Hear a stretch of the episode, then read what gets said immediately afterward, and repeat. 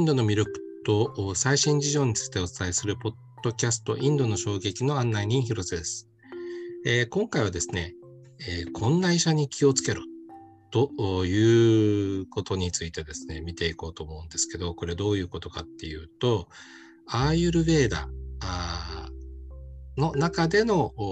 なんていうんですかね、注意事項というようなことなんですけれども、えー、アーユルベーダの文献の研究をされている星宮康子さんにお話を伺っていこうと思います。えー、安子さんよろしくお願いします。よろしくお願いいたします。今あのこんな一緒に気をつけろというふうにあの申し上げましたけれども、なんかそんなようなことが、はい、あの文献には書かれてるんですか？はい、私が研究をしていますチャラカサンヒターというアイルベーダの文献の一つの中にですね、えー、偽医者というのはこういうものだっていう記述があるんですが、ちょっと分かりやすくこんな医者に気をつけろということで、今日はですね、こちらの、えー、こんな医者は避けた方がいいという記述をご紹介したいと思っております。そんながあるんですね。はい。どんなんかあるんでしょうか？えーと、こちらはですね、チャラカサンヒタというのは全部で8編からなるんですけれども、はい、この中の一番初めに来るスートラスターナと呼ばれる第1編の第29章のところに記載されているんですが、はい、えー、そこにはですね、えー、いい医者と悪い医者の、えー、2パターンの、え医者の特徴が記載されておりまして、はい、え良い医者の方は、まあ、当たり前のことが書いてあるのでじゃあ、うん、逆のこんな医者には気をつけた方がいいよっていう記述の方を、えー、今回は紹介したいと思っております。はい。どんな医者がに気をつけた方がいいでしょうか？えー、あの項目でずらずらっとこう書かれているので、えー、えー、順番に、えー、読み上げていきますね。はい。えー、まずですね、医者の、えー、衣服、白衣ですね、をまとっているのにホラを吹く。はい、ああ。えー仕事が欲しいために病人の家の周りをうろつく。ああ、そんな人昔からいたんですね。昔からいたと言われてますね。えー、どこかで誰かが病気であると聞くともう近くに飛んでいって聞こえよがしに、えー、自分の医者としての名声を声、え高に、えー、語る。えーとはですね、えー、自分以外の医者が自分の患者さんの治療を行った場合には、うん、その医者の悪口を繰り返し言う。あと病人の友達をお世辞などでおだてて、はい、自分の味方に引き入れようとする。うん。と自分は欲深くないと吹聴する。はい。えー、治療を引き受けると巧みに自分の無知を隠そうと。一旦治療を引き受けて、はい、えー、実はあまり知識がないんだけれどもその知識のなさを極端に隠そうとしてしまう。病気を治すことができなかった時に病人の方が悪いと。看護人が悪いと、うん、患者に我慢の心がなかったと、まあ、他のもののせいにしてしまう。うん。うん、えー、患者が、えー死に近づいて、えー、その時に患者さんの我慢が足りなかったと言って自分は他のところに逃げてしまう。うん、あと純粋な人々が集まるところでは、えー、自分がいかに優れているかっていうのを説明するんですが結局はね、えー、自分の無知を暴露し,、ま、してしまっている結果になってしまうような医者。うんとは資料がないので資料深い人々の資料を非難する。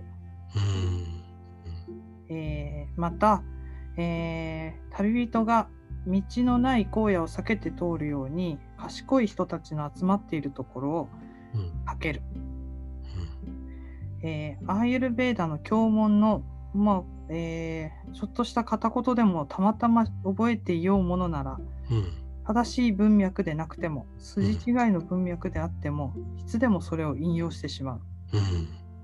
うん、えー、他人に質問しないし質問されることも好まない、うん、えー、そして死を嫌うように質問から身をかわす。っていうようなことが書いてあるんですが、まあ、最後にこう質問されることを好まない。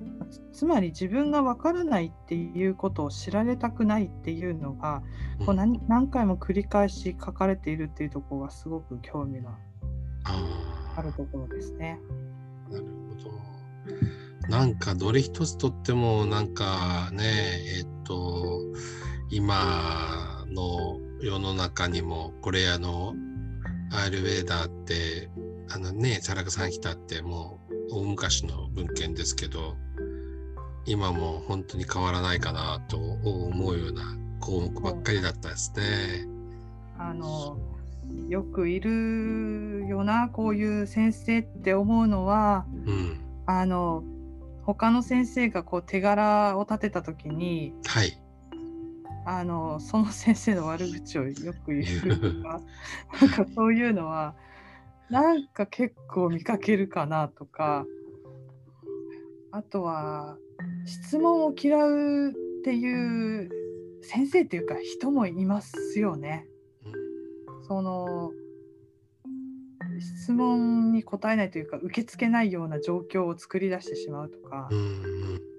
やっぱりこう誰かから聞かれて自分の考えを、えー、答えるっていうのって非常にコミュニケーションのもう基礎中の基礎だとは思うんですけども、うん、なかなか難しいことなのかなとか昔からそうだったのかななんて、ちょっと思いを馳せてしまう、うん、なるほどね。ねこういった文献を見ると。うん、や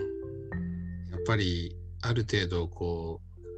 うあの社会的地位というかができちゃうと、まあ、信頼にもかかっちゃうから、ね、質問答えられないっていうのがちょっと、あの、難しくなっちゃうんですかね。そういう状況が生まれてきちゃうのかもしれないんですけど、まあ、いずれにしてもなんかあれですね、古い文献、うんとは思えない今日的な、あの、感じがしますけど、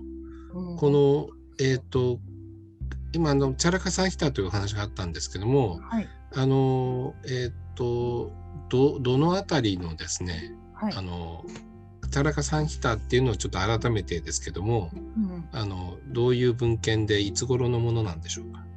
チャラカサンヒタがいつぐらい文献かっていうのはすごく非常に同定が難しいんですが、はい、えーと、例えば指標になるのがですね、はい、えチャラカという名の医者っていうのが、うん。えーと、経典に登場したりするんですね。はい、えーと、ちょっとあのクラブハウスではあの申し上げなかったんですけど、はい、えっ、とですね、えー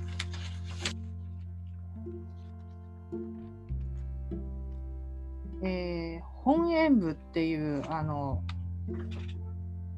大蔵経っていう中にあの収録されている、えー、お経で、うん、造房造経あるいは雑法造経と呼ばれる経典の中に、うん、えー、カニシカ王の友達にシャラカなる医者がいるっていう記述があって、はい、それをもってして、えーあの外国の初学者たちも、えーと、名だたる人たちがチャラカがカニシカ王と同時代に生存した人であることは、まあ、間違いなかろうと。そんなようなことを言ってるんですけれども、うん、ただここ1箇所しか出てこないっていうところがあって、うん、なかなかこの、まあ、カニシカ王、えー、大体えー、100年か150年頃と言われてますが、うん、まあ、本当にこの人がチャラかなのかっていうのはちょっとわからないんですが、ただあの一国の王が医師とその仲が良くて、うん、あるいは、まあうんと、そういった人物を自分のそばに置いていたっていうことで王とその医療の関係性っていうのはそこで語れるかなっていうあのまあ、そういう程度ではあるんですけれども、そこら辺までは言及は可能かなとは思うんですが、まあ、いずれにしてもあの医学ってやっぱりあのベーダの時代の呪術的なもの、まあ、まじないですね。そういったものとチャラッカーが言っている医療っていうのは大きく異なるのは、うん、あの臨床医学であるいろんな経験を重ねたことによって英知が生まれそれでどんどん書き換えられるっていう特徴があったので、うんはい。えーまあ、そういった意味での医療であるので、うん、えー、なんでしょうね。あのやっぱり同じ医学っていう単語が置かれるんですけれども、うんうんうん、そこは明確に分けて考えなきゃいけなくってでこのいわゆるアーユルベーダって呼ばれてるものは、うん、その後者の方の医学ですね。臨床医学の方、うん、なので、うん、えー、当時もう本当実用書として扱われていた。と思っても差し支えはないかなと。ただそれが現代に通用するかっていうとこはまた別のお話だと思ってます。でも、まあ、はい。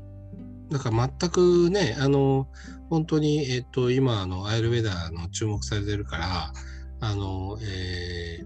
えー、まあ、要するに、どうすればいいのっていう、こう、実用的な部分をどうしても期待しちゃうんですけども、あの、そういう意味では、その、えっ、と、こう、文献で見るアイルベーダと、あの、今、一般的にこう、あの、理解されているアイルベーダっていうのは、あの、違うところもあるんでしょうか？そうですね。やっぱりチャラカサンヒタっていうのの特徴っていうのは、うん、えーと、とてもこう哲学的な、えー、論法と、あの近しい関係として、えー、研究されることが多いというかほとんどそうなんですけれども、うん、えーと、六波哲学の哲学の要素っていうのがもうさまざまなところで散りばめられていて、はい、このチャラッカ・サンヒターの言うところの、まあ、医療をどうしたらいいかとかどういうふうに考えた方がいいかっていうのをさまざまな哲学の学派から、えー、論法を、まあ、採用して、えー、述べていく。で時には、えーと、チャラカ独自のこうテクニカルタームというか専門術語を利用したりもするんですが、うん、えー、全く同じ単語を使っていたりとかするので、うん、え逆にその哲学六波哲学の研究者たちから注目されているような文献なので、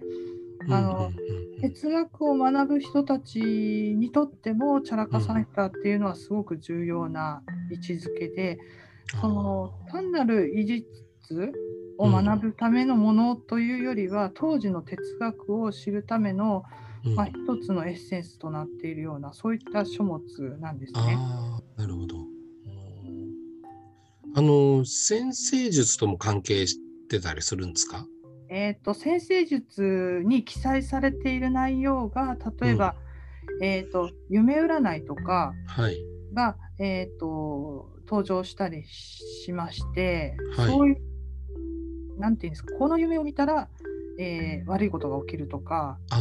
もう吉祥とあと、まあ、今日、なんていうんですかね、あの意味嫌われるような夢とか、そういったものが、うん、えっ、ー、と、えー、ブリハット・サンヒターっていう、まあ、先生術の本に書かれているものに非常によく似ていたりとか、うんあはい、あとはま身体的特徴に何かこう悪いことが現れるというような記述も非常に似通ってますし、うん、あのただお互いにこう言及はされないんですね。なので、えーとまあ、おそらく元ネタがあってそれをこう両者が引っ張ってきている可能性はすごく高いと思うんですが、うん、やっぱりあの違う分野であったとしても、うん、あの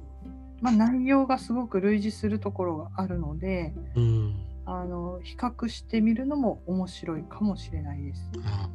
ほどまあ、だからもしその同じとこから引っ張ってこれるっていうことは、えっ、とあのまあ、論法的なものがですよね。あのえー、と今のまあ、いわゆる現代っていう文脈にも引っ張ってこれるっていうことになるのかなとちょっと思ったりもするんですけど。あの普遍的な要素っていうのを抽出するのはすごく面白いことかなと思うんですが、うん、面白いんだけれども難しい。うんうん、やっぱりあの場所が違うっていうのもありますし、うん、時代もそうですし、うん、もうその環境的なところでやっぱりそのいくら日本でああでもないこうでもないって考えてても、うん、ちょっと実際行ってみてその温度やら植物を見たりとか、その体感しなきゃわからないところってすごくあの、大きいので、なんか実はなんか文献を研究しててもまあ、実際にインドに行っちゃった方がいい役ができちゃったりとかするっていうのもありますね。なるほど。うん、だから、まあ、そういう意味で言うとこのまあいろんなこう文脈みたいなのもあの考えて、えー、あのいかなければいけないと思うんですけども、だからこそ改めてですね、ちょっとこう、えー、あの最後にあのご質問するとしたらですけども、はい、あのえっと文献をですね、あの文献からあの、えー、アイルベーダを研究することのあの、まあ、意味っていうのは今どんなふうに感じておられますか？えーと、文献に書かれているアーユルベーダっていうのは手段と目的っていうのが明確に書かれているんですね。この目的のためにこれをせよと。で、えー、現代行われているアーユルベーダで一つ、えー、疑念を持つのであれば、うん、手段と目的が時々ごっちゃになってしまうことがあってその例えばハーブを取るのがいいっていうのが一体何の目的なのかっていうのが見失われてしまいがちっていうのと今度はハーブを取ることが目的になってしまったりする。で、えー、自己目的化です。よね。目的と手段を明確に、えーと、分けて、うん、えー、実践する方がえーと、自分にとっても分かりやすいと思うので、うん、えーと、それを今行われてるアーユルベーダに適用すればさらにこう自分のこう内的なこと自分の体にどんな変化が自分の心にどんな変化が起きてるんだじゃあこういう目的のためにこういう手段を取ろうっていうふうにもうあの建設的にこう考えることができるので結果なんかあのすごくいい状態でアイルベーダーが発揮されるんじゃないかなってちょっと思いながらその目的をしっかり考えるとすごくいいんじゃないかなってちょっと思いますね。これはただの私の個人的な感想なんです。いやあのなんかそこは完全にあの同意ですね。まあそうやってあのデータを蓄積するためにやっぱり目的と、ね、手段をあの明確に分離しないといけないっていうのは感じますし、うん、はい。まあ、それがやっぱり文献っていうのはあの記録として残ってるっていうのであの今日はなんかあ、はい、あのいいお話を伺いました。えー、ありがとうございました。ありがとうございました。